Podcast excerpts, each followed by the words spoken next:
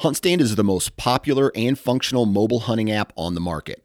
With a variety of base maps to choose from, satellite imagery that is updated every month, the ability to check the weather, no property information, and even catalog your trail cam pics, HuntStand even gives you the ability to import pins and location markers from other mobile apps. Visit huntstand.com or download wherever you download your apps. Enter discount code SN20 at checkout for 20% off. The Houndsman XP podcast is fueled by Joy Dog Food. Joy Dog Food has a rich tradition of supporting the houndsmen of America. Founded in 1945, Joy is proud of its history and the relationship it has built with the American houndsman. And in 76 years, there's never been a recall. Made with 100% American made high quality ingredients, Joy Dog Food has one of the highest calorie dense formulas on the market. For 76 years, this made in America product has kept hunting dogs in the field day after day, season after season. And when we say made in America, Joy has a long track record of fighting for American freedoms by being on the front lines against the animal rights movement and their extremist tactics. Joy will fuel your hounds and fight for your freedoms, fueled by Joy.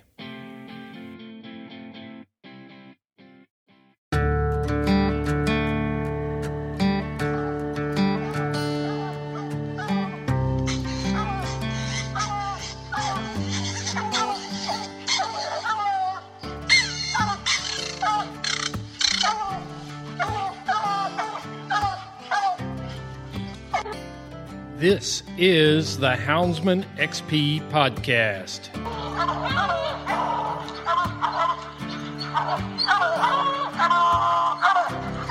Good dog, get that bear. Get that bear in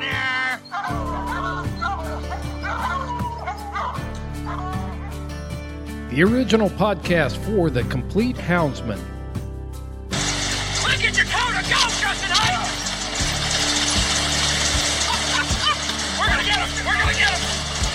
The podcast that represents our lifestyle of extreme performance.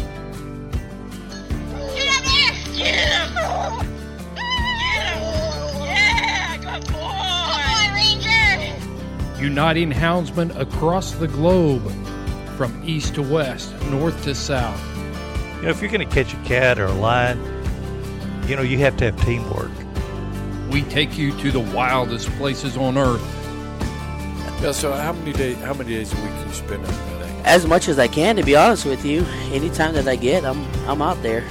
Join us for every heart pounding adventure on Houndsman XP. I'll tell you like I tell everyone else, I'm going to hunt whether you're here or not, so you might as well be here.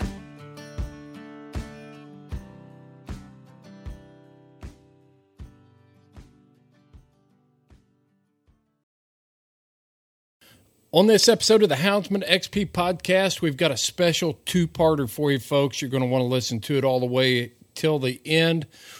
First off, we're going to go to Somerset, Kentucky, and we are going to talk about Jagd Terriers. A couple of weeks ago, you heard me talk about my trip down to the American Hunting Terrier Association, the Jagd Terrier group that puts on their annual field trial down there in Somerset. And I met a man named James Mills. I'd talked to James previously, but I got to meet him in person at the at the trials. However, he was so busy running that trial that I did not have a chance to sit down and talk to him. So what did I do? I loaded up the truck and I headed back down to Somerset because I felt like the story that he had to tell us about the history of Jagd Terriers, the uses, how they came to the United States. I mean, he is a walking encyclopedia and one of the most well versed people in the country on the subject of Jagd Terriers. I'm not going to steal his thunder. I don't know anything about him compared to this man. He's going to tell you all about that. In part two, we are going to the Navajo Nation and we are going to talk to Calvin Redhouse. Calvin accomplished something this past week that I don't know that any person has ever been able to record this feat. He treed a mountain lion and a black bear in the same tree at the same time, and he has the video to prove it. I'm going to talk to Calvin about how this came about, get his thoughts on it, and share it all with you. So hang in there, folks. We got a hot track. The Old South Dog Box is rocking. It's time to dump the box. Briar Creek Kennels is your complete hound hunting outfitter. Boots, lights, collars, and tracking equipment. Dog boxes, kennel supplies, collars, clothes, squallers. Whew, they have it all. Briar Creek Kennel is a Garmin and dog Dogtra dealer. Owner Chris Girth will ensure Briar Creek Kennel customers will get top of the industry customer service. Whether you purchase from their website or you find them at a major coonhound event, Chris and his staff will share expert knowledge and experience about every product they offer. Chris Girth is a top competitor and breeder of hounds. He knows what gear you need to be successful. Look for Briar Creek Kennels on the web for a complete online store or look at their fully stocked trailer at any major coonhound event. Briar Creek Kennels offering a hound hunting public generations of excellence. Issue. It it carry it doesn't really kill them, even though it's a, a parasite on a honeybee, but it carries viruses that do kill the bee. Right, right. Yeah, well, you, there's so much stuff going through. I can't believe the amount of how easy it is to pass information, but also how easy it is to pass misinformation right now. I've never seen anything like it. People, Yeah. people talk about a world with a lack of trust. No, I'm telling you, It's, it's you don't know who to believe, really. No, never. You know, So whenever you start talking bees and things, you get people over here that are saying it's the chemicals, and other people over here are saying that it's cell phones, and and somewhere in uh, uh, people say it's the cli- uh, uh, uh, warm, uh, go, uh, w- w- uh, global warming, Yes. that sort of thing. yeah, climate change. And it may be part of it. Who knows? I don't know. I know the the climate. It's all about the climate, you know, for bees. Yeah. I know this spring, right now, we're in the midst of a huge flow, a nectar flow, but it's going to be over shortly, and then we're going to be in a dearth. yeah, the middle part of the summer here, if if the if the white clover doesn't pop, you know, there won't be a lot of honey. But I, I, maybe it will. But now everything usually it's spread out. The first thing that comes in is probably um, bush honeysuckle. Then uh, mm, uh, after bush honeysuckle, normally uh, you have autumn olive doing down here. no, we don't. Boy, I wish we did. I wish we had some autumn olive. Um, bush honey. What about locust bloom? locust is, is the next thing, and then tulip poplar. Well, they're all three blooming right now. Yeah. And then the blackberries will be right behind them. And then, you know, it's about over till the goldenrod blooms, and it's late before they'd ever bloom. Mm-hmm. So can they sustain themselves between the Well, they can, but, you know, you've got to, it depends on what you're going to do. Are you going to take all that honey from the spring? And then if not, you might have to feed through the middle. Hmm. And then if you have a bad fall flow, you've got to feed right through August and September. you know. Wow. I talked to uh, Rick Sutton, and he, uh, as of last week, he hadn't had any natural nectar. Of course, he went to Florida and they had a, a drought. He went to Florida. He takes a thousand hives to Florida, and he hadn't had any nectar since last July. Wow. Tough. So they don't get an orange. He's not around the orange groves The down orange there Orange didn't have any. Because Didn't they have any that- orange this year. They let Three average three pounds a hive. late freeze got them, didn't it? probably did. Yeah. Three pounds per hive. That's what he got. Yeah. Well, I am sitting here with James Mills, and we're in. Uh, where are we at? We're somewhere around Somerset. We're actually in Bronston, Kentucky, between uh, Burnside and Monticello. yeah. Little wide place in the road. We came down here a couple weeks ago for the terrier trials. That's why we're down here talking to you right Yeah. now. But uh, we're going by that sign, and my wife says, uh, "Are we close to Monticello?" it's not the Monticello that you're thinking of. It's Yeah. Monticello. There's a Monticello, Utah. A good friend of mine has York Terriers. I just bred his female for him. He's raising a litter of pups in Monticello. Chad Reynolds, he's a falconer. He's got a friend named Troy Larimore and Tyler Sladen.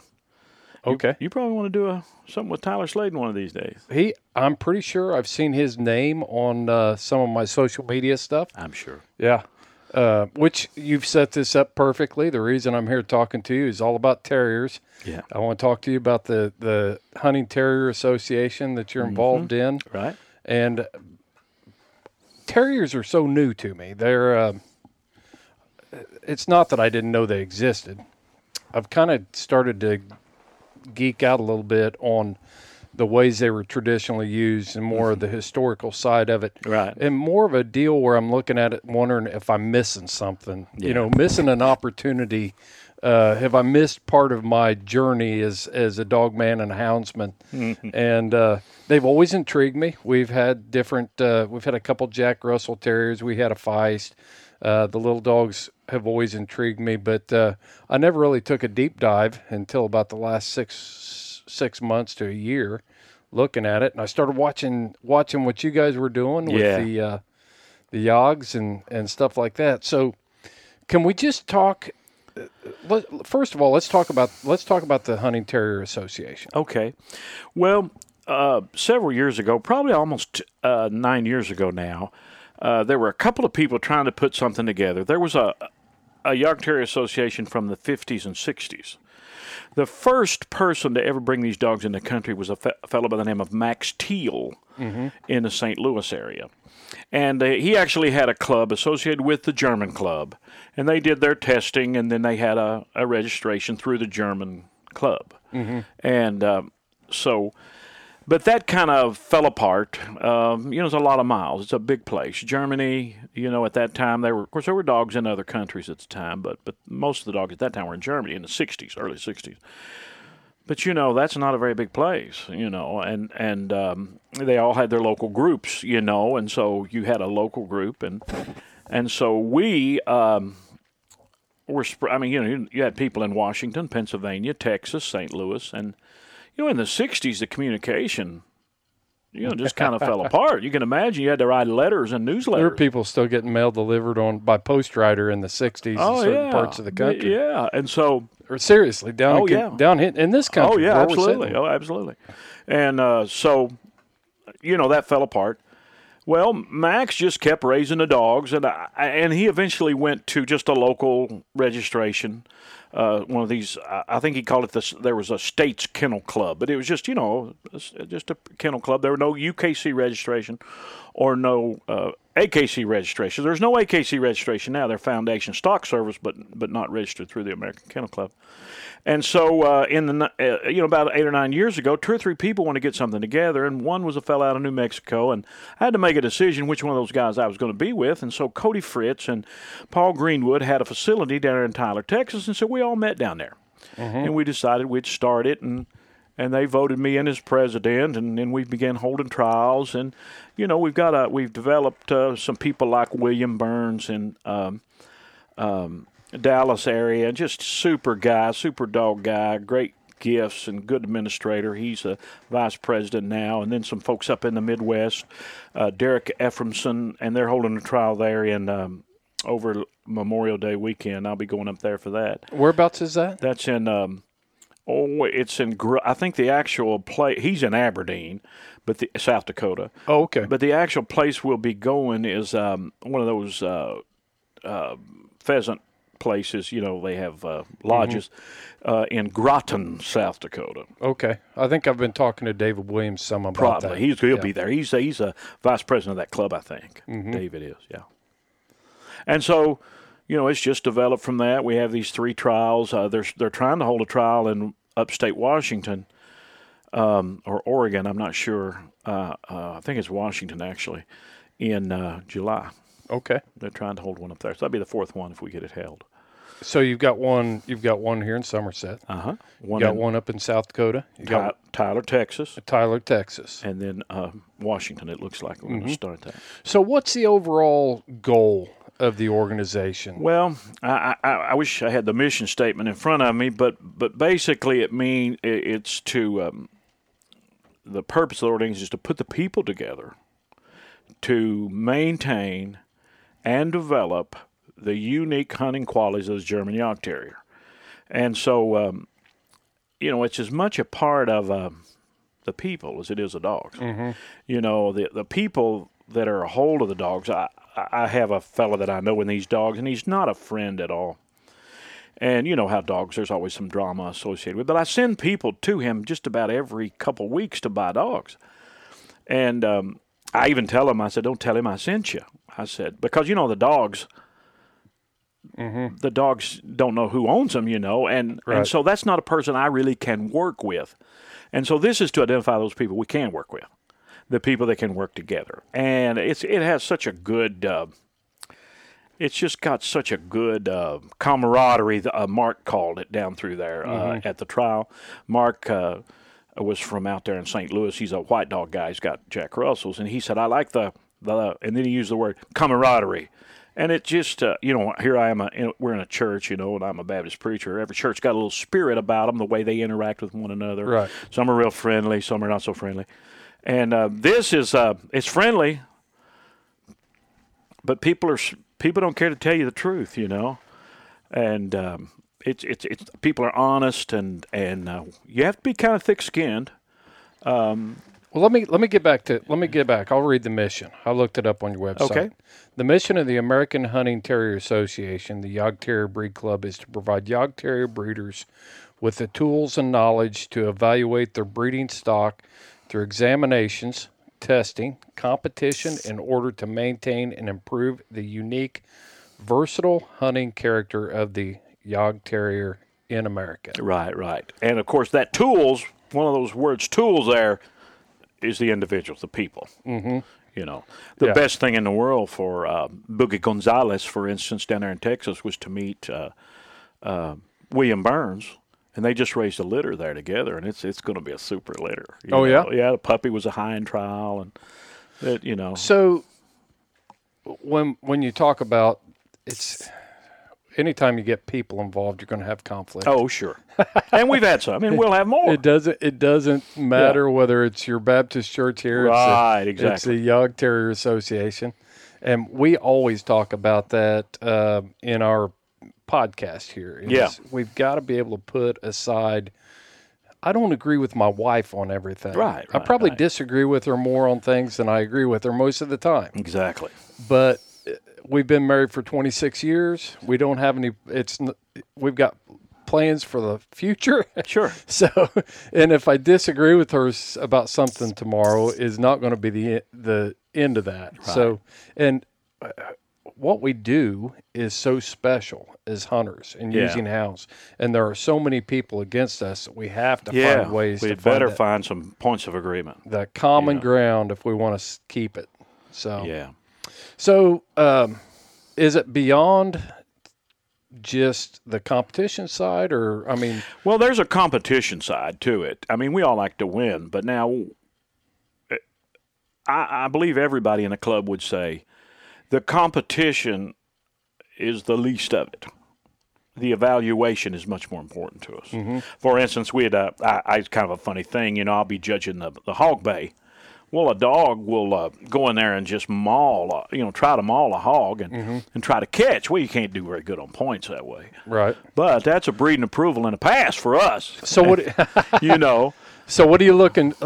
Be I, I want to speak on one thing before you know something you just said before I ask you this next question. But uh, one thing that I noticed while I was at the uh, trials Uh-huh. down here a couple weeks ago is everybody was supporting each other. Yeah, that's that's that's the that's There the was- spirit of this club. there was some dog work there that um, if I was a hardcore competitor, um, that I wouldn't have been satisfied with. Yeah. But what you saw was you didn't see anybody sitting back going, "Oh, good, so and so's dog did. I'm going to win." Yeah. They were like, "Hey, get your dog back up there and use the opportunity." Yeah. you know, and, and tr- Exactly. uh, it it was really kind of an, uh, a different vibe than what I'm used to. New and- people have to be welcome yeah, because they're just hunters sometimes, and you know there's sometimes um, you know what's what what is their part in this club? Well, you know some of them will, will come to a few trials and just keep on hunting, you know, but we still feel that we've identified sometimes really good dogs that we can use in what we're doing, you know. yeah, you know, Yeah. and uh, you know we've made a point about, for instance, the PLL, the eye point, the eye uh, disease they have, and so somebody says, "Well, what do I do about that?" I said, "Here's a forty dollar test. You can," and so even hunters learn. Well, maybe I ought not breed a blind dog, you know, and we think we've helped one another that way. That's part of that tools business, yeah, you know. yeah. And of course, we want to evaluate them. Like Roach up here in northern Kentucky, well, you know, he's dog of the year. And so automatically we think, uh, well, you know, we probably need to breed to that thing, and that's what we've done, you know, and that's that's what I've done anyway.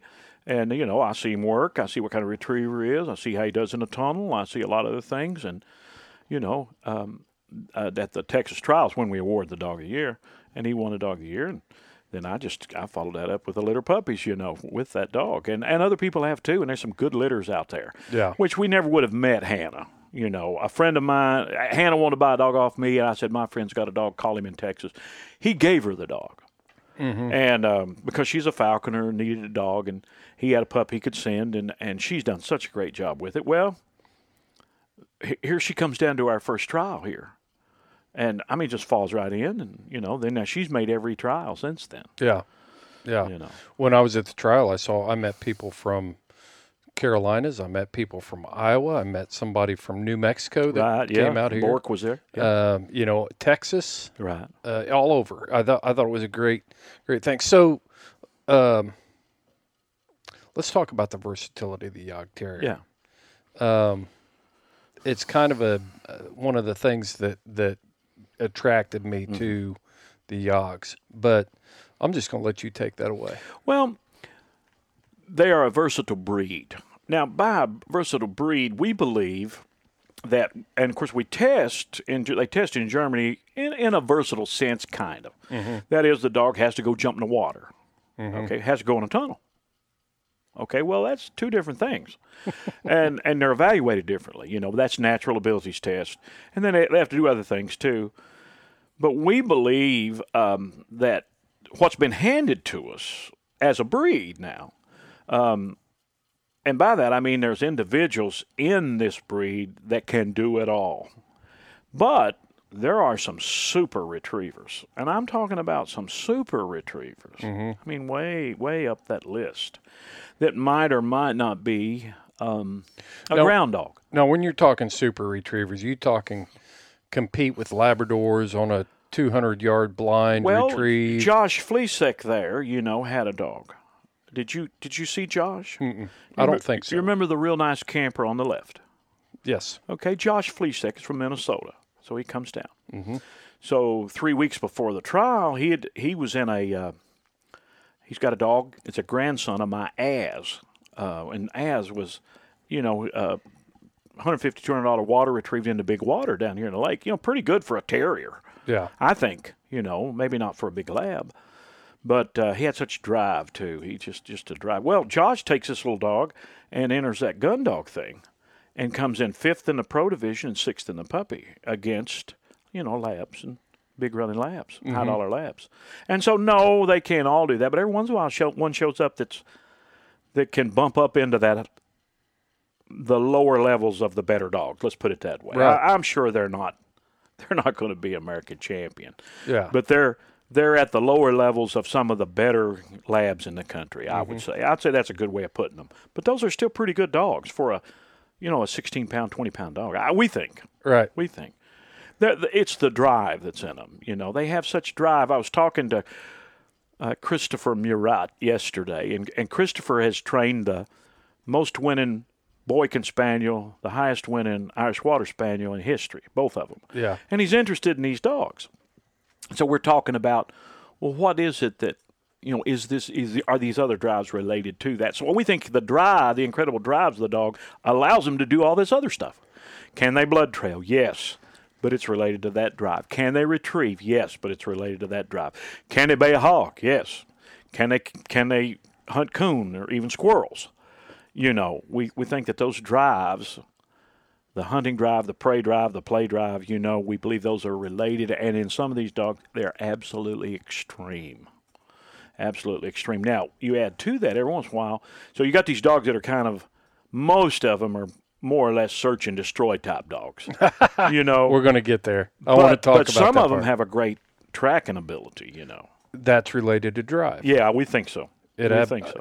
You know, we've done a ton of hound podcasts with. Uh, I was a police canine trainer, and I've talked about that. I'm Right. just kind of telling you that. Um, and um Heath Hyatt is a master trainer from Virginia, and doing police dogs and homeland security dogs and all these different things. And we have tried to find that common thread between how can you take a dog that is not um, genetically bred for uh, tracking, such as a Labrador Retriever. They're not a hard, but you can make them a tracking Right. machine. It always bases on drive. All the selection for police dogs was based on drive. So when you start talking about cold nose versus hot nose versus all this other stuff that people try to uh, put reasoning around it, they they some they often miss the what's inside the dog, the drive that it Mm-hmm. takes for them to do that. There's a reason why they want to take they detect that scent and then they want to take it and they want to catch it. You have to. I think some people uh, they think that, for instance, a pointing dog is doing something different than a border collie, for instance. And actually, a dog is just a dog. Mm-hmm. And so, a border collie who slips up on that and uses that strong eye is doing the exact same thing a pointer does. Mm-hmm. And that's nothing in the world but a wild dog creeping up on an animal and getting ready to, you know, jump on it and kill it. Right. Well, those that particular behavior, of course, through breeding and training, is is accentuated, and, And they've learned uh, to cap the drive. Yeah, yeah. But like, if the border collie won't chase a, if it won't chase a calf, you know, they'll turn that collie loose, and it's got to. I think when they try them, it's got to chase a cow. Mm-hmm. You know, if it won't do that, and those drives are just, if you ask me, they're just dog drives. So that means they're wild dog drives. So it's just the ability of a dog to want to chase something for prey or to play with it. And So- so, it's it's really a basic, basic thing. But now they have accentuated these and selected through that through the underground work. You know, terriers in general, and these dogs, in, or these dogs and terriers in general. I agree with you. Prey drive is a a very ancient hereditary Yeah. uh, instinct in the canine. Yeah. What we have done through concentrated breeding is breed the trainability into them, Right, where we can cap the drive. We can actually put it to good use. We've harnessed the energy through Sure. genetics and breeding. So let's talk about the Jagd Terrier and the the absolute uh, that thing, that drive. Because as you, if you put out there, if you went to any hunting dog group and you said, "What do y'all think about Jagd Terriers?" Man, you start getting all kinds of. Yeah. They're crazy. They're suicidal. You can't control them. You can't, you know. uh, And then you get the other extreme of, "Hey, they're the best dogs I ever had. I love them." Yeah, it it's um the Jagd Terriers. Uh, Doug, I talked to Doug Turner the day before yesterday, and he's a lab guy, and he's talking about their dogs, and I was hooking him up with two, well Christopher Murat, who's Christopher wants to train a high level retriever, mm-hmm. and and so uh, Doug put it this way, and I said I've never heard it put that way exactly. He said, not everybody likes these dogs, but he said I've discovered that those that don't like them, he said, I don't like them. and so it's a certain temperament. It's a certain temperament. You know, I was trying to find a, a tree dog, a squirrel dog. Yeah. And I, and I, I'd bred a litter. I had almost a world champion dog, I thought. I'd beat a world champion. And I bred to a world champion for sure, and one that had raised world champion. But Feist are crossbred. You know, they're just no telling what. So I bred it and kept eight puppies. Don't tell feist breeders that. Oh well. now the real American hunting, Ter- uh, the American Feist Association, did ask them the the the com- They were pretty good people. You'd ask them the difference between a Feist and a cur. Yeah. They'd say, "How far the dog runs a deer." That's the only difference. That's the only thing I'd say, because they knew they were crossbred. Yeah. And so I said, "Well, purebred dog." So I got a hold of Jim Glover. He said, "Oh, they're the most tree-minded dog ever was." Well, he hunted in a pecan orchard. That's not a test of treeing ability, Mm-hmm. Right. Because they can see it at any time. A little low-spreading trees, and he Was, kills. was he from Georgia? He's from uh, Pasadena, Texas, Okay. Yeah. and um, but they have the same thing as they have in Georgia. Holy you know, cow! those Those little- those pe- those pecan orchards down there. A squirrel can actually timber from tree to tree down those rows of trees when they're not pruned back. You know. And when the leaves are off, it's like being in a city park. If Well, you, can't don't a- need a tree dog to do that. If you can't get a young dog started Yeah. treeing and barking up in a pecan orchard, That's right. You got the wrong dog. I've noticed these falconers do really well getting tree dogs together too, because you know you get a squirrel chased around the top of a tree Mm-hmm. by a hawk for 20 minutes, the dog's going crazy on the ground, and Wow. it soon learns up something's up there. Yeah. and and the squirrel hunters or the falconers, they they almost always make a tree dog out of a dog. Yeah. almost always. Yeah. And uh, but they, uh, but those extreme drives, uh, Jay Wallop says they they're good at this, they're good at this, they're good at this, they're good at this, but they're the best at getting killed mm-hmm. because they can do things. Well, I had a friend that, that uh, one chased a goose in water. That's all it did. But it drank so much water as it was trying to chase that goose. It died of water intoxication it died by thinning its blood down. So, you know, these are like um, I had a friend that used to race. A, uh, he'd work all week long on a. Uh, uh, I think he had a Camaro. He'd go run it on Friday night. He'd run from the police and he'd run here.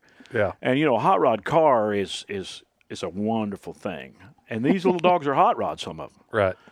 And uh, some of them are we're, we're developing some dogs. There's a few lines that are coming up with a little bit of an off switch, you know, quite a bit of an off switch. They sit there in the kennel and just look at you.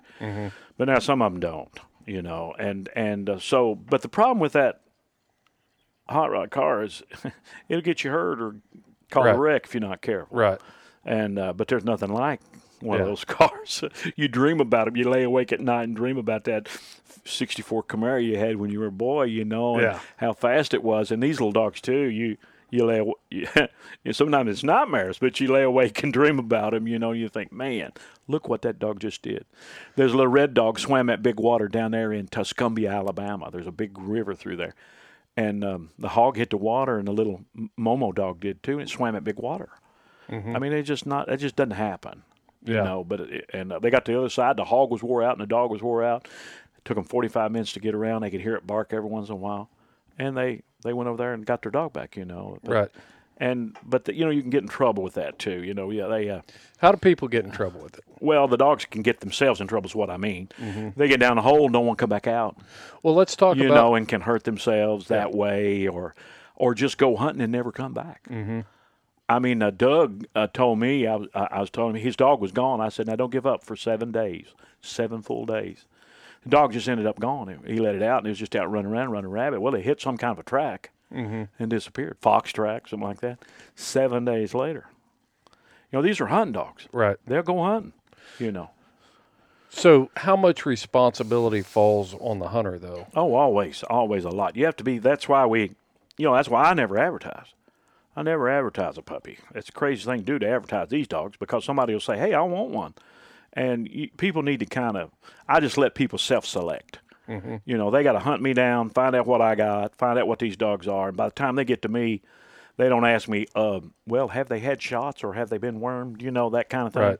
They they know who I am. They know what these dogs are. They know what they're kind of halfway capable of, and um, you know by then by then they've seen a few, and um, somebody's told them about William Burns or me or somebody else that does breeding. You know, and and and then we can kind of fill them in now. You know, because these dogs came over with a lot of dog aggression.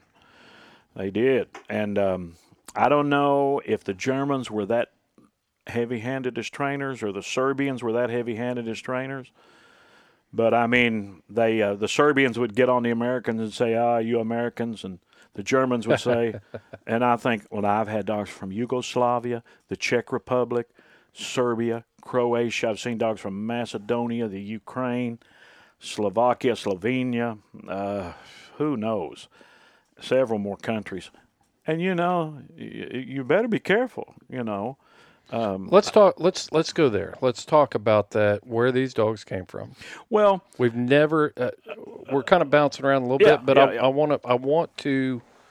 Uh, we've got an idea here what we're dealing with. We're talking about Jagd Terriers yes, primarily. Yes. Um, well, here's what a Jagd Terrier is. Here's what a terrier is. In in England in the late 1800s, any little dark colored dog around the farmstead was a terrier. Mm-hmm. They all were. There were no Skye Terriers and Jack Russell Terrier in the, in the early, late, mid, mid to late 1800s. They're just all little dogs. You go to a dog show, there'd be six or eight classes of dogs: terriers and hounds and a few more. Right. So, of course, every local little area started developing their little terrier, Skye Terrier, Patterdale Terrier a little later, different ter- uh, Patterdale Terrier is more of a modern thing. So, by the 20s, there was a black and tan terrier, there was a fox terrier, and there were a few more border terriers maybe. And so, um, in Germany, um, a man by the name of Lutz Heck was a Nazi uh, government official and head of uh, the zoos. And so they were all, you know, they hunted. Uh, Goring had a hand in this. Erman Goring, the head of the German Luftwaffe, uh, was a big hunter. And so uh, to they came up with the idea of some breeding projects. One, they were going to breed back a cow back to the original Auroch, a horse back to a, an original European horse, and these terriers became a German terrier when a litter was born that was black and tan. Of course, they'd been dark before. Yeah. But fox terriers at that point were still hunting dogs, but they weren't black. Mm-hmm. You know, so they had a litter of four born: Morla, Nigra, were- Werewolf, and Raugraf. Four dogs. They Mm-hmm. were black and tan. And so all Jagd terriers usually go back to those four dogs. Yeah. They're black and tan. Uh, Zangenberg and Lackner were their brains behind it. They had 800 dogs in a state breeding project at one time. Now, say those names again. Those were the guys that were heading up the project. Zangenberg and Lackner were the brains. Lutz Heck was the lack government. He was the Nazi government lackey. and what year would this have been? Well, they were um, they were they kind of finished their project and introduced these dogs to the public in 1927. It was in the middle between the wars as German nationalism was coming to the forefront after World War One, and German na- it's all a German. Na- they, the idea was anything German is better than anything Right. anything else, and you know Germans still believe that. you know they do, and you know Yeah. they they've got some good points about most everything they do, and so then they did all that testing program. They uh, they uh, imported um, a Welsh champion, a Welsh Terrier champion, which is a little black and tan terrier. Yeah. Right now, there's the Inisfer pack, and I, I don't know if that's in Wales or Scotland, but it uh, there I, there's an old book from the 30s called Hunt and Working Terriers by Elder, I believe it is. And uh, you look at those Unisfer fox terriers. Well, they're black and tan. They look just like elk terriers. They look just like them. So they share similar blood with all the fox terriers and Welsh terriers. They go right back to that. And so they were introduced in Germany in the 27. Of course, you can imagine what happened during the war. You know, uh, they but they were still kept and held by hunters as late as the early 90s. Nobody had them, but just old uh, forestmeisters and hunters and and Jägermeisters, hunt masters. You know. Early 90s, 1990s? Yes. I would call Germany in the 90s, sprechen Sie English? Click. Yeah. Sprechen, you know, they, you do, but then, you know, by the time we, we started developing a little communication with internet and so forth, um, well, then, you know, Katie barred the door, you know, it, it became much more widespread in the other countries, in Europe. And uh, of course, we'd had dogs here since the 48, 1948, 47, 48. We had Jagds here. Since, Yes, Max yeah. Teal had come over with them, and you know occasionally another one get it. He imported most of them, but there was an Abe, uh, Abe, I forget his name, but he he he must have had uh, some financial means. It looks like he'd brought several dogs over, Mm-hmm. and uh, but it was through Max. Max was the the brains behind that. I talked to Max. I was going to get a dog from him in the mid '90s, and um, but he died before it happened. He died before uh, I got a dog from him.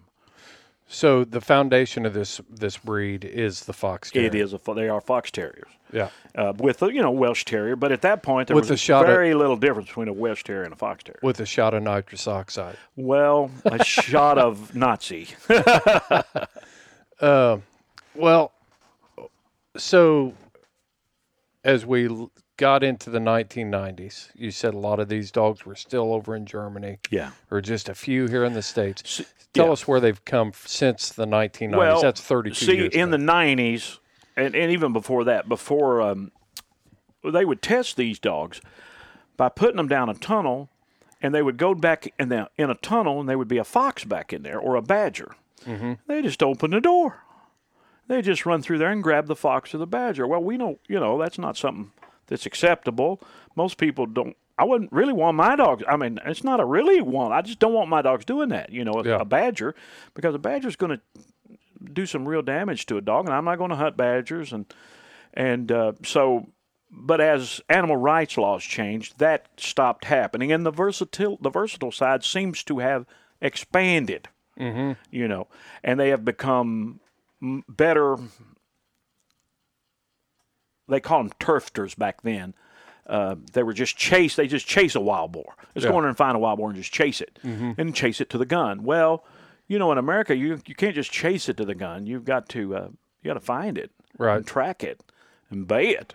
Well, maybe we're know. not ready to go here. What did the original uh, after 1927 and before Max Teal brought him here? What were they using these dogs for in the old Well, country? there's a there's a in at Princeton University. I'd like to get up there. There's four. Um, there's four uh, uh, picture albums, and they were gifts from Lutz Heck to Ermon Goring. And there's a picture that I saw of two Jagd Terriers sitting on the back of this big German touring car, hog hunting. really So they hog Yeah. hunted. They turfed. That is, that they would chase the hogs through the woods, and somebody come by and they'd shoot the hog. Mm-hmm. And they're still they still do that over there. Um, but uh, you know, hunting situations have changed. You, you you have to have a dog that can find an animal, locate it, track it, bay it. So it's a little different animal now. Yeah. Uh, one of those search and destroy dogs would be fine, and so they've changed just a bit. But then they used them in the ground to hunt fox. Mm-hmm. You know, and uh, you'll see them in Spain now. Of course, the foxes and lambs, even in Spain, and you know you have to protect your lambs, and so they'll put them in big hay bales or in the ground, and out will run this red fox, and the farmer will shoot the red fox. looking for the bolt. Yeah, and um, so that's uh, you know they're used for that, uh, and and uh, all over for foxes, you know, all all over for foxes. But then they use them to to, to track uh, wounded game. That's a big part of these dogs, to track wounded game. today. Yes, Yes. in Europe and here. There's Okay. a lot of track, a lot of dogs. Um, there's a book called uh, uh, d- uh, hunt, Hunting Dogs or Dogs for Finding Wounded Game, Tracking Dogs for Finding Wounded Deer, or something like that. John Jeanneney wrote the book. He's got a, a section on every dog. The lady whose dog was in that forever was Sage, the Jagd Terrier Yeah. representative, but now she's got a dog from me out of Az, my, my old Az dog. But, you know, good trackers, lots of drive. Uh, some are not very deliberate, but again, you have to have the kind of person, personality who can deal with a dog. Dennis Redden over here has one in western Kentucky. He's a great tracking dog and a squirrel dog. I don't know how that's going to go together when he starts tracking deer and the squirrels start running across. But uh, uh, he's got a really good dog. I, th- I think it's possible. It It is. If uh, you, do a lot of times when you put that harness on, their mind changes. gear association is what's that, what yeah, that's called. and uh, you're just going to have to have enough reward at the end of that blood track. yep. You know, Yep. you're going to have to have enough reward. They're going to have to enjoy that as much as they do enjoying that squirrel. That's right.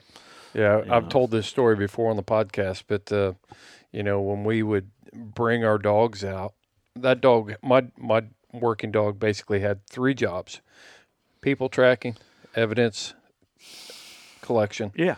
and uh, uh, contraband.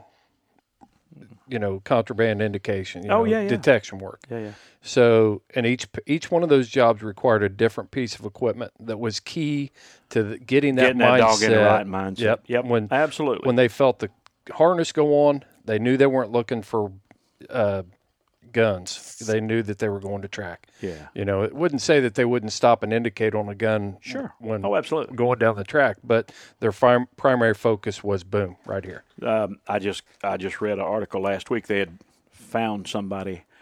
They went to the last. They they they had hunted with a, a shepherd and a Jagd terrier, and they did time about time about, and and they got to the end of it kind of, and they just didn't have any more dog. The dogs were just done, and so they you know marked their spot. Somebody else came in, I think, through the night or early the next day, and they found that person within 150 yards. Right. But they they're tracking people with a Jagd terrier, you know.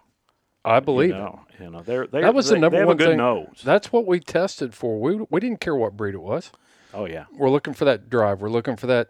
And one thing that I noticed um, in my short Jagd Terrier career so far, uh, the pup that I got from you, that dude would chase a ball anywhere. If I, I could throw it under a building, I could throw it in the building, I could throw it, you know, throw it behind the couch. I mean, his drive to Yeah. to to find that is was what was uh, was so amazing Yeah, to me. that that was a good litter. I tell you, I I uh, I um, I still have one of those females to go to Derek up there in North Dakota, but. Um, Might try to talk you out of it here. Yeah, bit. well, just go to Derek. You have to talk to Derek. If Derek says yes, if you get on the phone and get him to say yes, you can have it. I'd be glad to get rid of it. I tell you, it barked all night at the house last night. And we'll pick up that conversation right after this announcement. I've got a really cool thing coming out for you here, folks. So we have partnered with Go Wild to give away a Dakota 283 G3 medium kennel. If you haven't checked out Dakota 283, you can go to their website and check out the G3 medium kennel. Man, this thing is super. I've had one for the last couple years. It's a great kennel to have. I put it in the back of the side by side. I can put it in the back of uh, my truck if I don't feel like loading the dog box. I'm telling you, I think it's crash proof. But at any rate, hey, here's how you get entered to win. If you have not done so already, you can go to Time to Go Wild. I'm going to put the link in the show notes down here. Make sure you check out those show notes, but it's timetogowild.com. Set up an account. Okay, I'm seeing several of you coming over there, and we're all growing that community in the Houndsman community over there, and we're posting some cool stuff. And those guys want you there. They're not going to censor you. They're not going to restrict your account. My re- account is still restricted. I'm restricted for like another 24 days or something because I posted something that the fact checkers thought was inappropriate. You can hear that whole story in a past podcast. So go to Go Wild and register for an account. Once you're in Go Wild, listen to the Houndsman XP podcast and then log your time as listening to the Houndsman XP podcast on Go Wild. Go Wild is going to keep track of all of that. We're going to put this thing all in a drawing. We're going to draw it Jul- July 1st, and we are going to drop ship it straight to your house out of all the people that are listening to the Houndsman XP podcast and log in their time on Go Wild. Go Wild is a social media platform designed by hunters for us, hunters, fishermen, all that stuff. And when you record that time, when you log that time or you make a post, you build up points to get rebates on their gear that you can shop for on the same platform. So I just posted a deal. I, I bought a um, Vortex Venom red dot sight for a pistol. I paid $109 less than manufacturer's suggested retail price, and I got free shipping. So check out gowild.com. Log those hours that you're listening to this podcast. You earn stuff when you do it. It's no brainer, folks. Check them out at timetogowild.com or you can download the app from your app store. Go Wild. Don't be pushing that fast forward button. I got one more thing for you. You need to check out Dogs Are Treed. Just go to dogsaretreed.com all the best gear that you can possibly buy for your hounds is available at Dogs Are Treed. Premium tie-outs, leashes, paws are protected, dogs are hydrated. It's all right there at dogsaretreed.com. And we just launched our new hats on our site over there, and it'll all ship right from Dogs Are Treed. And at checkout, enter the promo code HXP 20% off. You'll get 20% off your order. Dogsaretreed.com. Check it out. I, and I feel sick about losing mine because I feel I feel responsible. I was the caretaker. I knew that Yeah. that dog had that. They can move so quickly. They can get underneath those. You know, they can get themselves. They I ran over him in the driveway. yeah, I know they I can. Get, they can get underneath things so quickly. I never even saw him. Yeah, So when I'm driving from the barn down to where my wife parks, I've got a, a building there. It's a summer kitchen, is what it was. Is originally a blacksmith shop, but uh, it's a summer kitchen. I do all my work out there for the podcast and different things like that. I didn't even notice the door was open. I'd lost track of Krieger. I actually assumed, which is always dangerous, that my wife had him in the house, and I'm going down through there. Never saw him, felt it, and I was like, I know what that was. Yeah. and looked in the side it can mirror. happen. They're so enough. fast. They're Yep. so and and who knows why it dashed underneath the tires of your car. it might have might have been chasing the tire. Yeah, you just never exactly. know. They uh, He had a car fetish. yeah, they love it. They love anything moving. Yeah, I had to Um, really. I was. I was actually working on him. I'd wait for the mail driver to come through every day, and I'd just sit there with him on a check cord, and uh, just wait and just Uh-huh. try to redirect that energy away from that. My dog would try to jump out the front door. So I've spent I don't know how many times just I'd go through the front door and come back, go through the front door and come back. Yeah. You can't because you know if he runs out that front door without you, without a leash on, you know, and then he sees something, He's gone. we you know he's going to go hunting. Yeah. So let's get back. To, let's um, talk about the the versatility and the use of what you're seeing in the Jagds Yeah. today. Well, you know, there's a guy like William Burns in uh, Texas, there close to the uh, uh, Dallas area.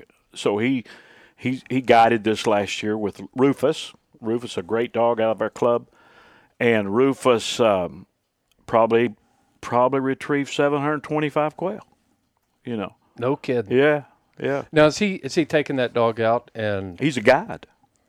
But is he using it like as a using it to flush and to retrieve. So he's using it just like a, a flush dog and a retriever dog. Yeah, He can it to take Rufus, go out to quail country, Take a hunt- pointer. hunt- he takes a pointer Yeah. too. Okay.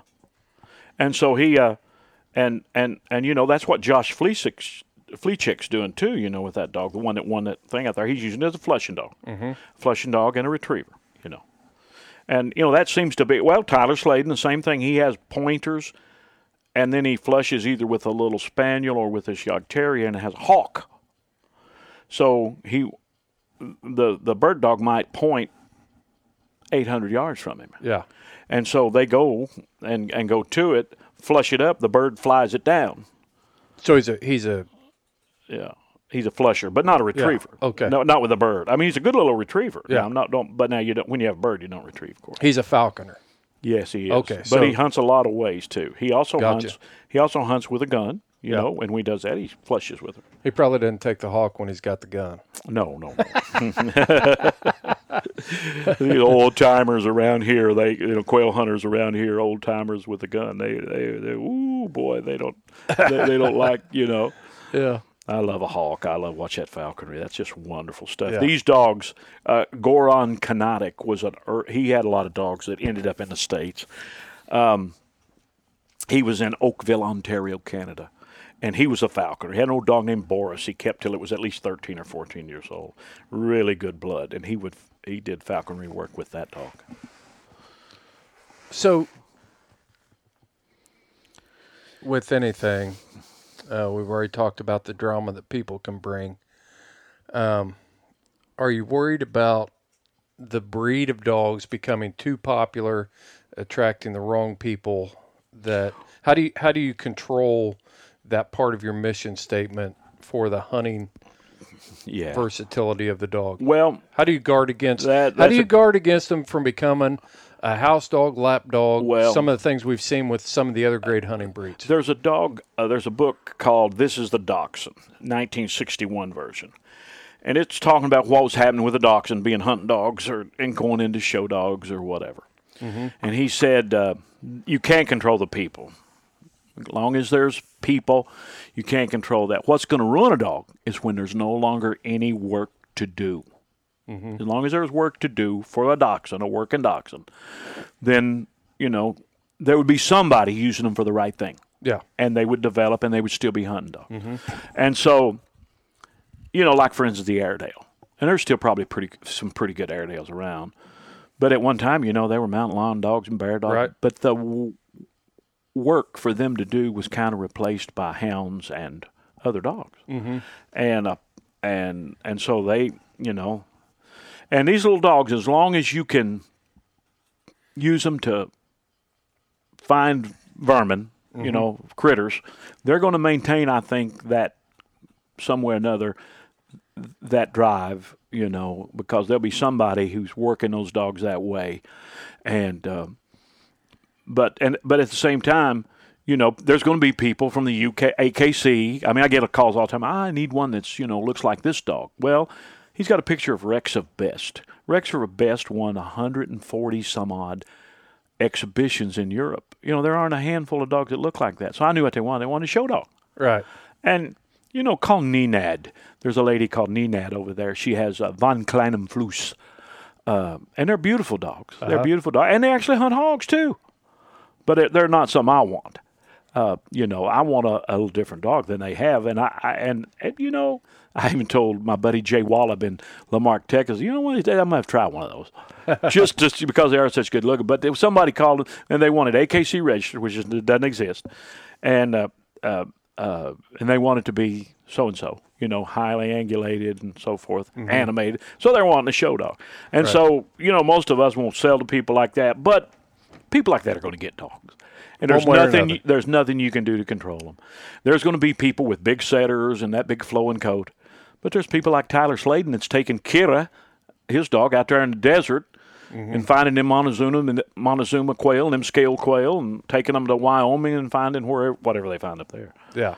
You know, so as long as there's work to do and hunting to be done, these dogs there'll be some hunting dogs that are Jagd Terriers, and we hope we hope that those will be dogs that are in our club.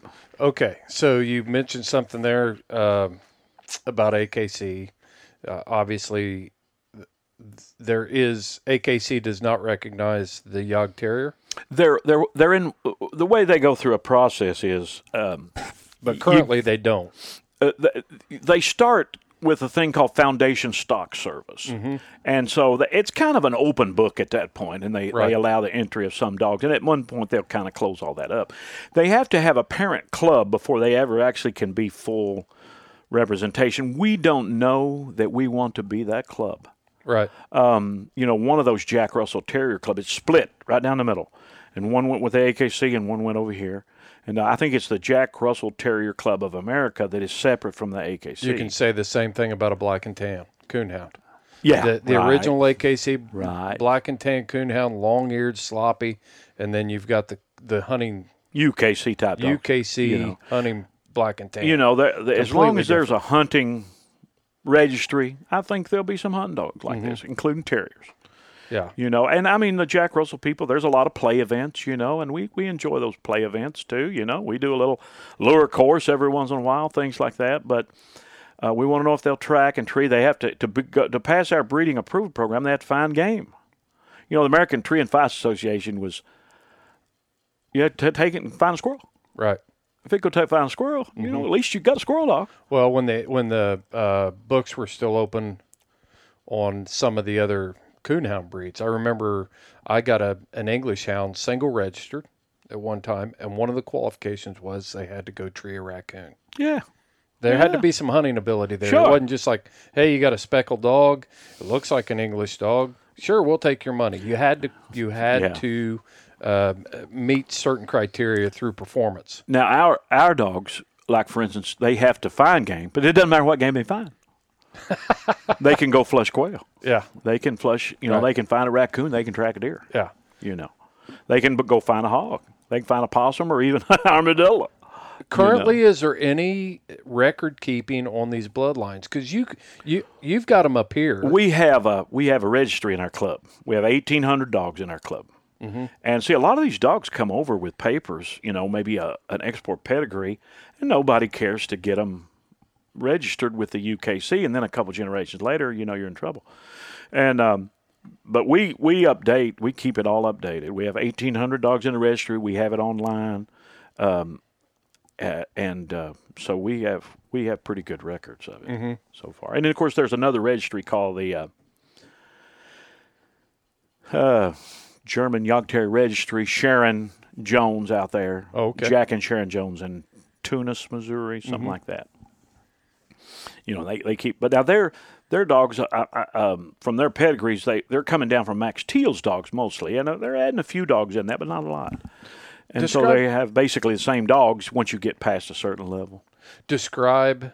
um you've touched on it a couple times. You talked about the the show dog from Germany that they hunted hogs with, and you said that wasn't their style of dog. Yeah, Uh, your style, your style of dog. yeah. Tell me, tell me, as the the president of this organization, uh, somebody that came to me, a name that came, you came to me, uh,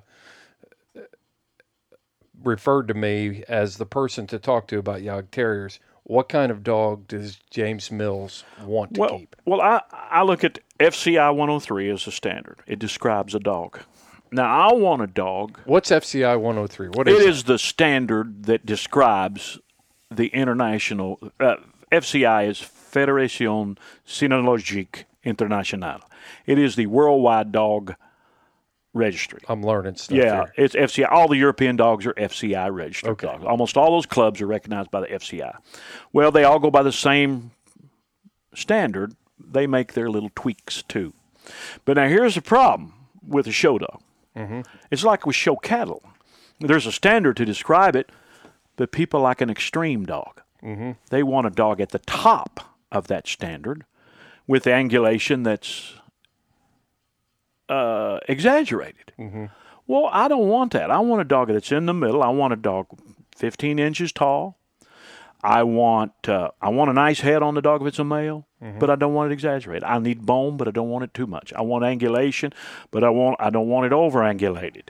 You know, I just want the dog that's being described, and I want the one that's at the top of that bell curve. That's the the the the common dog. That is the the dog that's that it's supposed to be.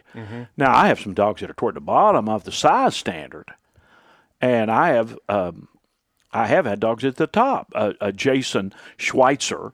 Uh, we use dogs at the bu- but we the only tweak we made as at our club was to change the fault of the of oversize and undersize from a disqualifying fault to just a plain fault. In other words, we believe that these dogs should be in this range, but there's some people that need a they need a little bigger dog. They think, Yeah. and if you dig in the ground, you need a little smaller dog. Right. And so we breed, you know, I want my dogs to be from 13 to 16 inches tall. And if it's right in the middle, I'm, I'm just happy. Right. You know, and so um, if I need a dog for in the water, you know, in, in rough water, I'm probably wanting a, a little bigger dog in that. And, you know, but if I'm in the ground, I want one down to the bottom of that 13, 13 inches and, and it maybe even less. What is the breed standard for male? 13 well it's, it's 33 centimeters to 40 centimeters which is roughly 16 inches down to 13 inches Mm-hmm. rough figures on the top almost exactly on the bottom uh, 13 inches so but if you breed a 13 inch dog male, male and female. yes but if you breed a 13 inch dog and they has a size standard but Mm-hmm. those are basically meaningless the the, the weight I was going to go with weight. uh, the weight they say like 22 to 24 maybe even less but weight is so variable from dog to dog Mm-hmm. you know when jojo showed up at my house uh, he weighed 14 pounds Mm-hmm. you know. And but you know he could eas- easily weigh 17 pounds you know if the little weight on him. And and so you know there's dogs up around 30 but i tell you every once in a while you'll breed we bred a 30 pound dog to a 30 pound dog. My as to another female that was right at the same height. And there's a dog out of that that in heavy weight weighed 55 pounds. So there's still some genetic pliability on the upper end anyway. Yeah. And we don't want to breed dogs that big in our club. Right. But now somebody probably has dogs and they think they need a dog that big. We don't think, most of the club doesn't think we need a dog that big. I don't think the world's safe with a 55 pound Jagd running around. This. Jagd Terrier uh, was in my yard, and if I didn't know better that I had bred the dog in my backyard, I would have swore that that was about a half lab because he was big as a lab. You know, and I've known a lot of labs that didn't weigh 55 pounds. He could he could extirpate whole species of animals from a region. Yeah, he had a big old head, and he's up there at Sean O'Neill's now. No telling what he's going to get into up there. Um, but I have a friend that's going to use him for uh, bear hunting and hog hunting down Yeah. here. Going to breed breed to him probably. Um, and you know, um, but now little Digger, he weighed. He was right in the middle of that standard. Mm-hmm. He was just perfect, you know, size dog, looking, you know, just exactly what I'd want Yeah. had a head just right. Bone was medium, uh, which made him quick. You know, uh, if he's really, really heavy boned, he won't be as quick. If he's light boned, he won't be as sturdy. So we want him quick and sturdy, and um, could run all day. You know, a seven, eight hours on a bear. Right. He caught 200 bear. You know, and there's a lot of hounds that haven't caught 200 bear. You know, he caught 200 bear.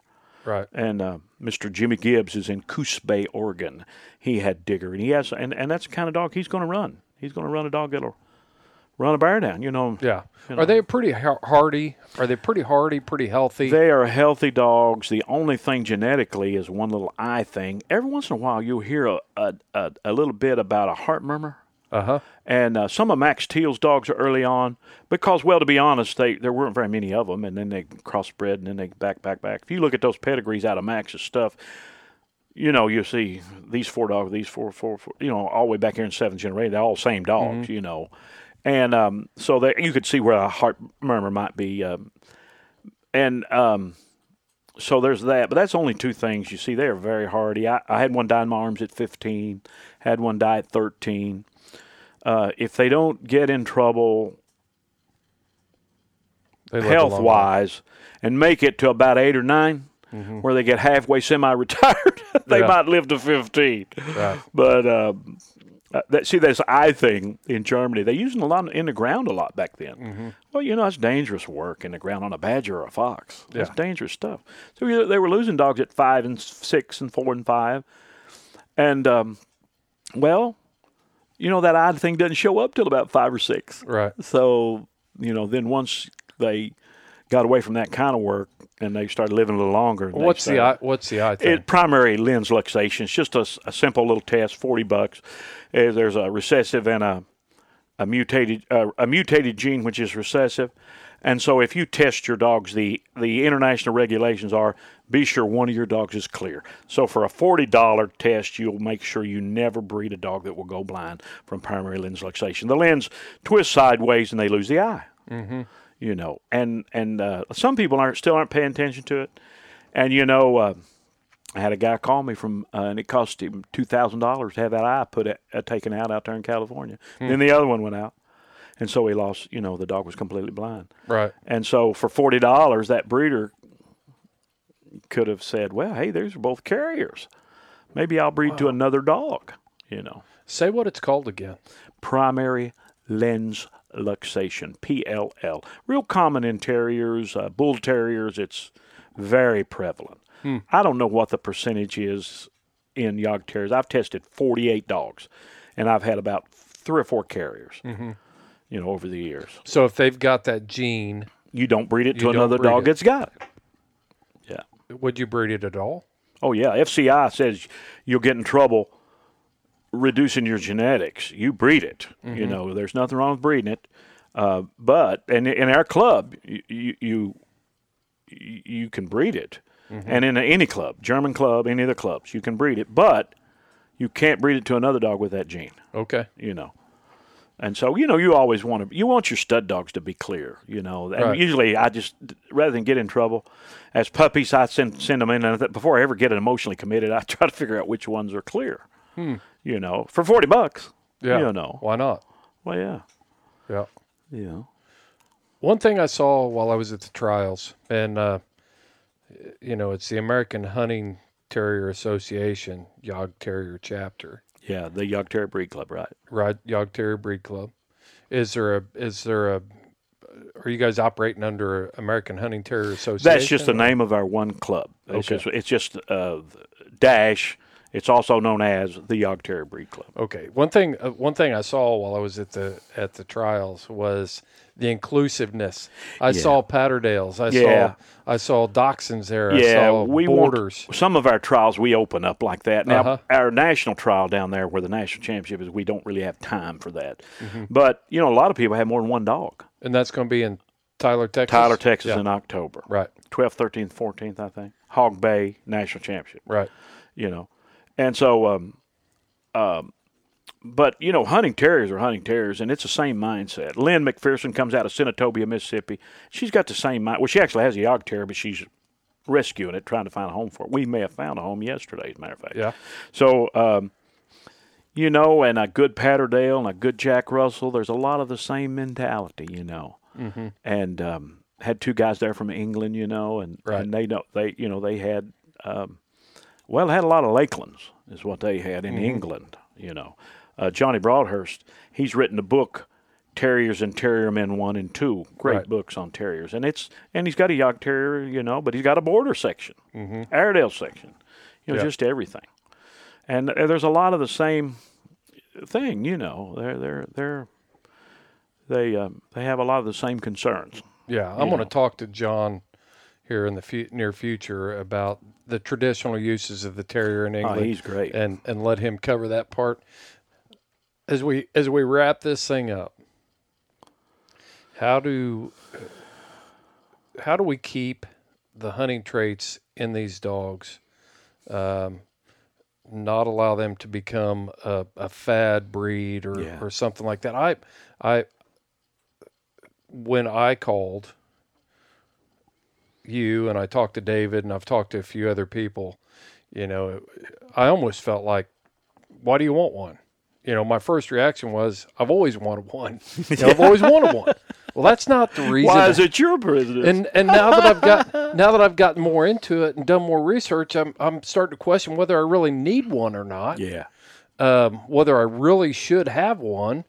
Uh, digging a Jagd terrier out of the ba- out of a creek bank at three in the morning, I don't. I- David David dug one out for nine hours I, know. on a on a porcupine. yes. On a porcupine. So you have to do all the work, dig them out, and then you got to pull quills. Yeah. Bang.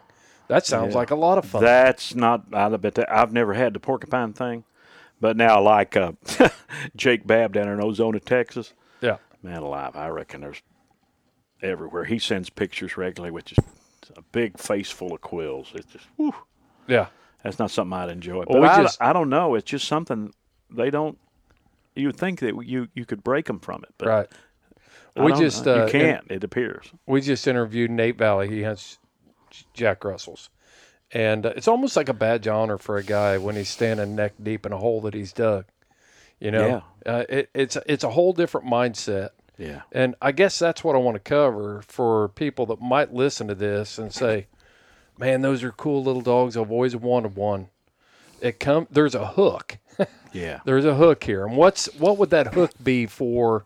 Well, uh, the, the thing that the first question there was about how do you maintain them. The maintaining them is you have to hunt them. They have to be hunted. Mm-hmm. As long as, like I said, if once the work is there, no longer there, these little dogs will cease to be hunting dogs. They'll cease. They'll you know they'll just be like they show at the AKC, and they'll go Right. through the spiel and they'll talk about them, but it's meaningless to the animal. The Cocker breed. Spaniel was an upland game Right, dog developed, right, and, right. and now they're not. You know, finding a working Cocker Spaniel is like Well, I tell you, there's some little Scottish working cockers out there there. still are, but They're I'm saying crazy. Tyler's got one. Hannah's got one. Tyler. knowing where to get them. Yeah, and uh, so um, as long as there's work, you know, it will do that. And and the, the the kicker is, you know, I just ask what they're. I always ask, what are you going to do with it? Right. And if they're going to do something with it, I, I'm not too particular. I know if I have a friend. Well, I don't know if he's a friend, but anyway, he's a Jagd Terrier guy, and um, he put on this big spiel about if you want a blood tracking dog, you know, you don't want this dogs. Well, you know, that's what they're they're they're they're very useful for that, and they're known for that, and they're bred and tested for that. And um, if a fellow's going to make a blood tracking dog out of it, if if he's pretty serious about it, you know, I'm all for helping him. You know, Dennis Redden over here, I got him one, just a little too wild a dog. Mm-hmm. His dog was just too a great hunting dog. So I took him down there to Will Sims, and he's using him now. You know, they're killing just all kinds of critters and going Yeah. hog, and hog hunting him too. But there's got to be some kind of work. And Dennis has got another dog out of a, a dog named Zep now. Looks like it's going to be a great tracking dog, mm-hmm. a great tracking dog. So as long as there's work, and you know that's what I, I say. Are you work? Are you going to work the dog? You know, are you going to do something with this? And I've been fooled a few times. You know, they people kind of know what to say Right. sometimes. You know, and I think they maybe had a bad bad here, and all they really want to do is raise puppies. You know, and you still see that, That yeah. and so Yeah. and uh, which is you know I'm not going to Well, I'm I'm hoping to to get one so that I can uh, breed it to my daughter's poodle and make yaga doodles. Yaga doodles. That'd be interesting. They would eat, they would eat they would eat all they would eat every Shih Tzu in the country. You know, wouldn't they? Not really. I know. I'll tell you, some of these falconers are breeding them to beagles Yeah. and making pretty neat little working dogs with. yeah. them. Uh, uh, breeding them to beagles. And uh, the guy down there in uh, a friend of mine, he's been he had he got a dog from me named Combat, and uh, had a great little Jagd Terrier. He's just a great hunting dog. Well, he had another Jagd Terrier, and uh, it was an older dog, and he bred it to a um leopard hound, a black and tan leopard hound. Yeah. So you'd look at that litter, and half of them look real houndy, half of them look real much like a terrier. So it came back up here, and he said, "Would you let me breed to your Zep dog?" And I'd already known what was happening with those dogs. They was treeing bear and treeing mountain lion, or not mountain lions, but treeing uh, bear and tr- and and hunting hogs and doing great. And I said, "Well, yeah." and so I let him crossbreed the dog, you know. And um, but that's for hunting dogs, Right. you know. And who knows what he's doing down there? It might be another breed. I tell you, he's doing a great job down there. He just really I'm all wanted to- for it. As he was long as you're not trying to bring him back and saying these are Jagd Terriers or these Oh, are right, yeah. Yeah. There's no doubt a few lines Right. that have a little something in the mix. Sure. You know, and uh, there's one particular line that got a little something in the mix because when you line breed on it, you get something that doesn't look like a Jagd Terrier, you know. And uh, but that being said, a dog I know out of that line who didn't look real a lot like a Jagd Terrier is probably the finest hog dog. I remember sitting in my chair one Sunday morning getting ready for church, and blink, a picture comes through the messenger, and it's he caught a he caught a boar hog. I said, "Oh, Otto caught a boar hog," Yeah. and then uh, here comes another. He caught seven boar hogs that morning. Didn't catch seven hogs, caught seven boar hogs that morning Yeah. With that dog, and it, and it was a Jagd Terrier for sure. Eh, might have had a little something in the mix, you Yeah. know. Who knows? These dogs are not purebred Right. they're Welsh Terriers, Fox Terriers, something, you know, and I just don't want to be lied to about it. Exactly. I don't want somebody to say, well, you know, they, they actually have opened up uh, some of these uh, German Longhairs with some Munsterlander breeding. Mm-hmm. And uh, the old purists say, oh, no, we can't do that with the Mu- They're about the same genetics right. just they just they don't use those, you know, and and uh, that's the only way really in a scientific to keep your dogs from getting in trouble, you know. And of course, I don't know what you'd cross a Jagd Terrier to to I don't either. to help it. I think, but I'm glad that everybody's wanting to breed to one. Yeah. It tells me these dogs have something. I need I need that in my hog dog. I know a guy's got a bird dog. Took it to a bird dog trial. He crossed it on a bird dog. And he took it to a bird dog trial and won the won the bird dog trial Yeah. You know, but just a little bit more dry. But he had, but it would point, you know. Super versatile dogs. I knew that when I got mine, just as when I picked him up and was around him, and didn't take me a day. I knew I was dealing with something uh, different from anything that I've ever had before. Yeah, Um, but I also knew that there were ways to um, cap the drive and do Yeah. things like that. I was actually going to. I was actually working on a YouTube series on uh, crossing over from some police dog training techniques that we use to. I mean, if you can cap the drive in a Mal- Yeah. Belgian Malinois, sure. you can do it with the Jagd. I tell you, I had a Dutch Shepherd once. A fellow wanted just insisted on uh, giving me a Dutch Shepherd, mm-hmm. and I gave it to Jesse Fulton just right down the road here. I, I didn't have any, but I said. Why, yeah, this is a Jagd Terrier about you know waist, you know about Yeah. thigh high, you know, and I and uh, Yeah. but it wasn't something I was interested in. I the if I do something with a dog, it's going to be a little black and tan or a red and tan Jagd Terrier, yeah, you know. yeah. Well, James, you got anything else you want to add to the mix no, here? um, no, not really. But if anybody's interested in the dogs, you know, you know, the way to be a member, you have to come to a trial, and so uh, you know we got to kind of see you face to face, and that's the only way you can be a member of our club. And so we have the trial there in uh, Groton, South Dakota. It's all on the Facebook page, and then we have a. I think we have fairly well up to date. We're not as good on the communication side as we could be, but um, it's all got. We got a big Facebook presence too. 'Cause There's a big kind of a a teaser club. It's American Hunting Terrier Association page. It's got thousands and thousands of members, but most people, uh, thousands and thousands of people on that page, but very few of them are members. Right. There's a lot of, you know, that typical dog talk and Right. know know it all dog talk and drama that goes on there. People on there trying to sell puppies and Sure. you know, and we we uh, um, you know, we uh, but but there there's some good information on there for the Yeah. most part. And, That's how. and usually you can make contact with one of the members, Mm-hmm. and uh, you know they're they're they're getting spread out. Uh, Joey Wright down there in Alabama, we were going to hold a trial down there. We may yet hold one down there in Alabama or Georgia, Mm-hmm. and then of course one here. And a fellow in Ohio wanted to do something. We we we uh, you know you need a little nucleus of people. Yeah, yeah, know. for sure. Well, I appreciate it. Appreciate you coming on the Houndsman XP podcast. and Good deal. Glad to do it. lot, what a lot of information you gave us. Great information. It's just kind stuff. of uh, it's, it, it's accumulated over 28 years of having these little dogs. yeah, You know, exactly. it just kind of spills out sometimes. Most people don't want to hear it, but Understood. Yeah, I think I think our audience all wants to hear it. Yeah, I Yeah. hope so. They You like bet. hunting dogs and they've ever seen one there. These little devils, uh, Cody Fritz, there, the one that I told you that helped us start, that actually wanted to see something put together. I was at a hog bay a field trial, you know, a trial in uh, Corinth, Mississippi. Mm-hmm. Corinth, is that right? Yeah, Corinth, Mississippi. And uh, I had my little devil dog there. Never seen a hog. Well, it won the puppy class. Never seen a hog in his life. And a fellow I was with, I didn't even know I'd won it. He said, "You know, you've got this class one." And I said, "What do you mean?" He said, "You've got this class one."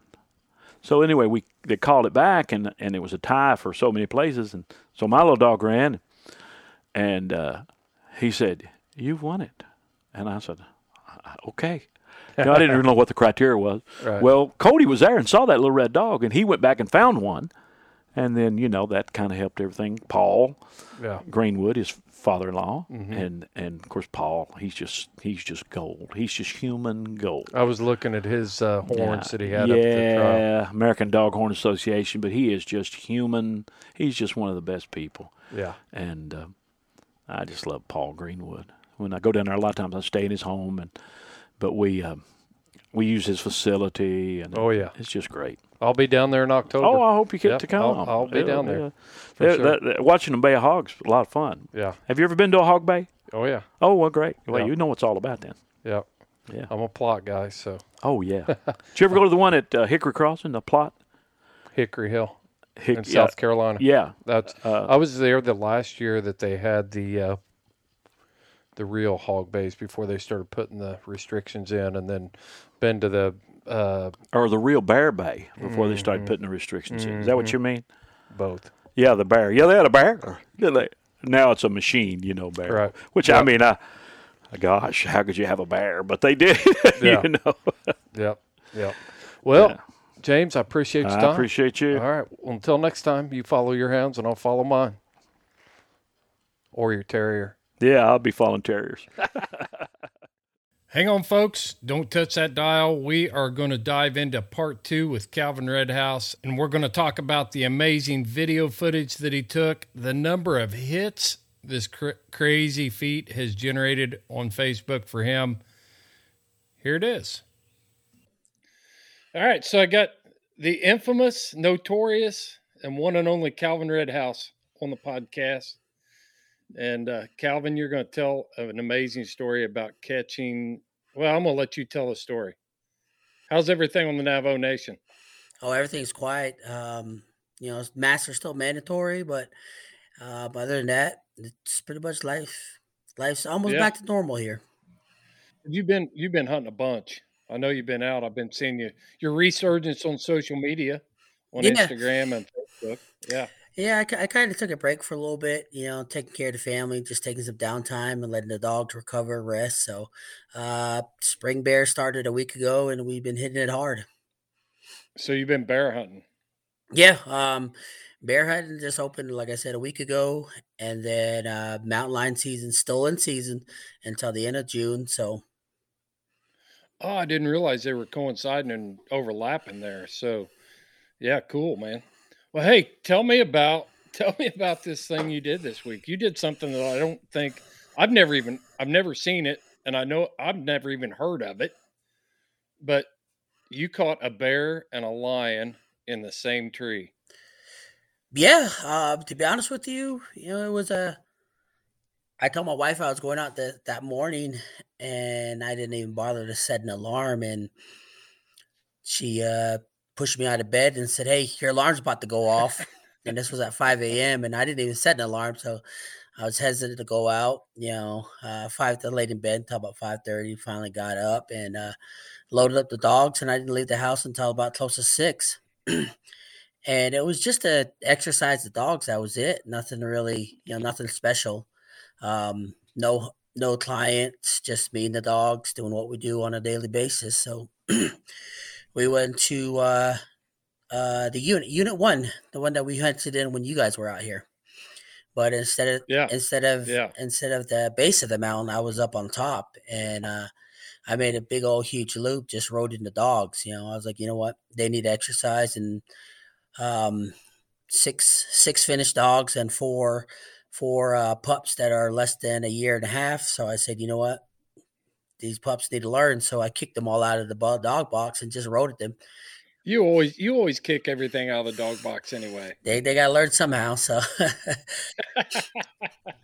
so that's what I did, and I just rode them. And you know, of course, pups being pups. You know, a couple of them trashed on trashed on deer for me a couple times, and you know, toned them off of it, and they learned they were learning. And I rode them for I don't know, I'd say about I think right around five and a half miles and um, I was just about ready to give up because it started to get hot right now. Um, and it was right around maybe 65 degrees, close to 70 degrees, and uh, the dogs were starting to pant. And so I was like, you know what, maybe it's about time to time to get going. And and I was like, you know, I'll just rode them for about another mile, and then I'll throw them in the box and I'll head home. we came out of this um, out of this draw and came up to the top, and they started opening and I stopped, and half of them went to the right, and the other half went to the left of the road. The ones that went to the right of the road went about maybe three quarters of a mile and went off the side of the mountain. The mm-hmm. other half um, kind of zigzagged back and forth on the road. Um, and every time they crossed the road, you know, I was trying to get to there and I was looking for tracks and I just kept on seeing dog tracks and dog tracks and and they just that's all it was for about maybe a mile. They, that's all they did. It was zigzag back across the road, back and forth, back and forth, and never could figure out what it was they were chasing. And so finally, they just stopped, came to a dead stop in this big wide open, and uh, they just turned around and came right back. And right where the other dogs went to the right, they took that track again. By that time, the first set of dogs, the first half that originally went right, had already been treed um, 500 mile, 500 yards away from the road. So found a yeah. found an old two track logging road, and that got me within 300 yards of the of the tree. So, by that's that's close for you. Yeah, and the best part about it was, you know, it was all level ground. It was just right off the edge of the mountain before, you know, it started to get real steep. They were just right there. So, I just walked up, got camera gear, got some stuff, and uh, having to walk up.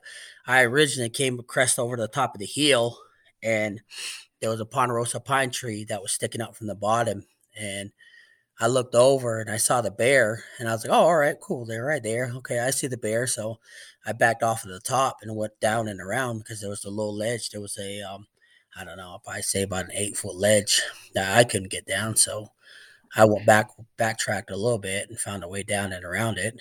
And as I started coming up to the tree, there was this big old boulder that was stood between myself and the tree. Just right over the top of that, I could see over the top of the boulder, I could see the bear. And so, yeah. you know, nonchalant, like, eh, that bear's not going nowhere. Kept on walking, making all kinds of noise. Just as I came over the around the top of that boulder, I seen the mountain lion, and I just, you know, I just hurry up, duck behind down behind that okay. boulder. I was like, oh, if he sees me, there's a good chance he's gonna jump. So yeah, I ducked yeah. behind that boulder. I took out camera gear. I took out my phones. I took out everything I needed. I was like, I just, I need to get this before this cat jumps. No and kidding, man. I'm not gonna lie. My my hands were shaking a little bit because I was so excited. All the adrenaline coming that was going through my body, and I just couldn't believe it. You know, I had to take like two or three pauses, looked and looked, and I was like, "Am I seeing what am I seeing?" And I was like, "Yeah, that's right. It's it's a mountain lion and a bear." And a bear. And a bear. And I was just like, oh man. And they weren't they weren't four feet apart in that tree. No, that the dogs were probably about maybe eight foot off the ground from the dogs were about four eight foot below the cat. The bear was right. about maybe a foot and a half above the mountain lion, around the next limb up and it was just it was just exciting, man. And I stayed, and surprise to my surprise, I sat there for about maybe 20, 25 minutes, just just watching at all. You know, I didn't, yeah, I didn't, I couldn't believe what I was seeing. You know, and I finally, after about maybe a good ten minutes of sitting there and and watching them myself, you know, I was like, hey, let me see if I got signal. I took out my phone. I was like, oh, I can go Facebook Live. I got one bar LTE. So I was like, hmm, let's do this. I know, I know a lot of people yeah. will be interested to see this. I know that like took me 10 minutes to realize what I was actually seeing. So I don't know. Calvin, the whole the whole world is interested in what you what you accomplished. I'm telling you. The whole hunting world is I when I saw the live, I was like, "You got to be kidding!" I I even stopped it and and uh, looked at it and make sure you weren't because you're pretty slick on video stuff. And I was thinking he's Photoshop, he's used Lightroom and put it. No, but it was the whole deal, man. So tell me, did you ever see a track or anything? Did you have? It was a total surprise. to. No, like I, I tried ever since they crossed the road back and forth, and then even the dogs that took the right track the first time, I could not cut a single track. The ground was dry, like um, the dogs would be running, and there would just be a, a dust trail right behind them, and they're not, and they're just walking, and I couldn't, for the life of me, cut a single track. So I didn't know what to expect. So that's why I said when I came across the top, I saw the bear. and I was like, all right, well, just another normal day. Bear came over the top of that Right. boulder, and there, what there was the lion. So Did you? uh How do you think it happened? I mean, that is so unusual that that. I mean, they that, that just never ha- that doesn't happen. How do you think it happened? Well, I was I was shocked. I was trying to figure it out too, and I got a little bit closer to the base of the base of the tree, and the mountain lion has got some. His his entire snout is covered with dry blood and fresh blood, and then I looked up at the bear. and The bear's the exact same way. So, uh, I'm gonna assume that the dogs jumped them right off of the kill, and the kill's right around there somewhere, and Yeah, I was going to ask you if you looked around for a kill. um, no, I didn't. I didn't want to disturb the kill and put my scent all over it. I mean, who knows Uh-huh. how long those those animals been trying to hunt that animal for? So I didn't want to right. disturb it. I just wanted to, you know, leave them be. You know, I already picked on them enough. So, Yeah. so I'm assuming the bear went up the tree first, and then the cat stayed there as long as he could, and then finally went up the tree after the dogs got close. I'm assuming. Um, but that's I I didn't bother looking for a kill, but my educated guess is the dogs jumped them off of a fresh kill that they were both sitting on and from what i seen on you know um, national geographics and all this other stuff the only time predators come together and eat is if there's enough food to go around for them not to fight over hmm and the only thing i can think of is maybe uh livestock. The lion. maybe it's a livestock livestock maybe a cow or a horse that they probably could have taken down. That's the only thing that i can think of that's big enough to feed a mountain lion and a bear at the same time for them to kind of get along and put their differences aside and enjoy their dinner so Yeah, you take that leg. You can have this side, and I'll take this side, and we'll come together for this meal. I don't think they were probably up there splitting a jackrabbit. no yeah something, you know? yeah so, or an elk calf, or because you've got you've got all kinds of stuff on that mountain. You've got elk, you got mule deer, you got you know there's plenty of plenty of stuff up there. They they uh, have you seen cattle and stuff up on that mountain? Yeah, there's there's there's quite a bit of cattle up there. Um, being spring and a lot of the snow has melted. The the livestock around here like is all open. The entire reservation is open range. So when snow Yeah. starts to melt off the top of the mountain, livestock already you know are trained to start making their way up. So there's um there's newborn calves that are running around, newborn colts that are all over the place, and so that's just my assumptions that it had to have been like a, a big animal. Um, elk, yeah, it could have been an elk. There is elk in that part of Yeah. the that part of uh, that unit. So, and yeah, I stayed there for about I don't know twenty five minutes, thirty minutes, and that bear just didn't care. It laid down and at one point was actually had his eyes closed, taking a nap. And yeah. the lion was, you know, upset. He was trapped between, you know, a rock and a hard place, I guess you could say. So uh, that the lion was moving around the entire time, and then finally, I think the bear got fresh uh, restless. He stood up and he started, you know, kind of pawing down at the mountain lion, and the mountain lion got really upset. He didn't like it one bit right. and that was it. That was the last straw when that bear was trying to, you know, that bear went from the edge of the limb closer to the tree trunk. And when that happened, that lion was, nope, I'm out of here. He looked down, you know, assessed the situation, and then he started looking for where to jump. And that was it. That that cat took off and And of course, the dogs, the dogs left me underneath the tree with that bear, and I was like, and I was like, uh, yep, I think it's about time to go. So, I uh, yeah. Was it a was it a mature bear and a mature lion, No, or did they seem like they, they were, young? both young. Um, the lion was Mm. probably a two year old, maybe even less, maybe one that I would assume that he just got kicked free from the mother. To be honest with you, because he still had Yeah. quite a bit of spots on the on the rear end that you could still see, and then the the Uh-huh. bear was young.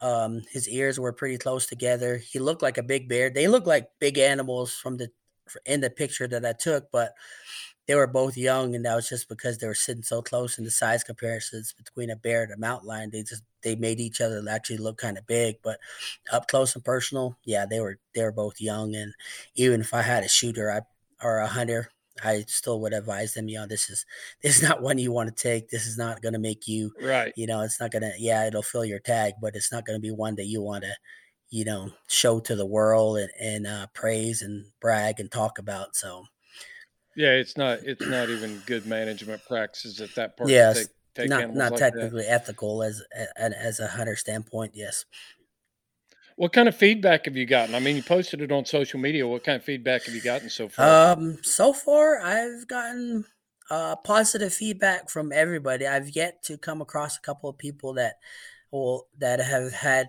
given me negative feedback um I think it's last time I looked, I think it was right around thirty-seven thousand views for my first for, for my first live uh, video. It was right around thirty. I think it's thirty-seven thousand that's sitting at right now. So, wow, and I'm gonna look at it. and right it, it's quite a bit. I'm I'm shocked. Uh, usually, I sit around 1,500, 2,000, 2,000 views on videos that I post, and. Was it on Rez Hounds, Yeah. I'm gonna take a look at it and see what it's got. Uh, live. You've, you're sitting at 38,000, 38.1 thousand views on that video. Yep, and that's quite a bit. I mean, from a for a small, you know, small uh small town native boy like myself, yeah, that's quite a bit. That's really cool. And they can find it. You can find the whole video on Calvin's uh, Facebook page at Rez Hounds, R E Z Hounds, and it's the first live video that that pops up there. And uh, how many dogs do you have again I had 10, six finished and four pups. I got you. I got you. So Yeah, cool. I mean, Cool. it was exciting. You know, I mean, I don't. I've never seen it happen. I've never seen anybody post it, and I've talked to a couple of a couple of other- older houndsmen that you know have told me. You know, I've heard people say that they've done it before. I've, but I've never seen photos. I've never seen video of, you know, actual visual proof that they have done it. It's just. You know, word of mouth. You know, so and so did it, or this Yeah. person's done it before. But, and Well, I mean, even if you go back, even if you go back as far as you know the Lee brothers, or they documented things. They would have somebody would have told that story, and it would have it would have come up somewhere. I've never heard of anything like it. I can't find anything like it. And I'm just sticking to Calvin Redhouse as the first person in the history of houndsmen that have ever done it. Seriously. I mean, I'm I'm just delighted, happy to see it. Is it once in a lifetime? Oh yeah. Will it happen again in my lifetime? Oh no, probably not. To be honest Right. with you, I mean, Right. I don't know how many people you know commented, "Hey, you better go buy yourself a lottery ticket." I think you might have. You might have been handed a winning lottery Yeah, ticket right here, then Calvin. and and then I would text my wife, you know, hey, let's go to the casino. Maybe I might hit it big. And then she just laughed at me, shook her head, and like, yeah, you you're getting a big head now. So well, Calvin, I just wanted to take a few minutes and talk to you and uh, get the get the scoop right from the source. And I know that uh, people just need to follow you on social media. That's how we got to know you. Is just one of the hardest hunting guys I know, and and you just go up there and get after it every day. Yeah, I was gonna go back out this morning. I did, eh, but you know the dog. We've been running so much that you know some of the dogs were actually kind of sore. So I, I watched them this morning, and they were barely, you know, barely getting out of their dog boxes. And I was like, yeah, um, you guys can relax for a little bit. You know, So probably not Right. until this weekend we'll be hitting it hard again. Yeah, yeah. I, I we've told your story on the podcast before about how you ju- you know you just hunt hard and make good dogs, and and um, you're doing it in a great place. So thanks for taking the time to share the story with us, Calvin. I appreciate it, man. Yep, no problem, man. Anytime. All right, all right. Stay in touch. Will do.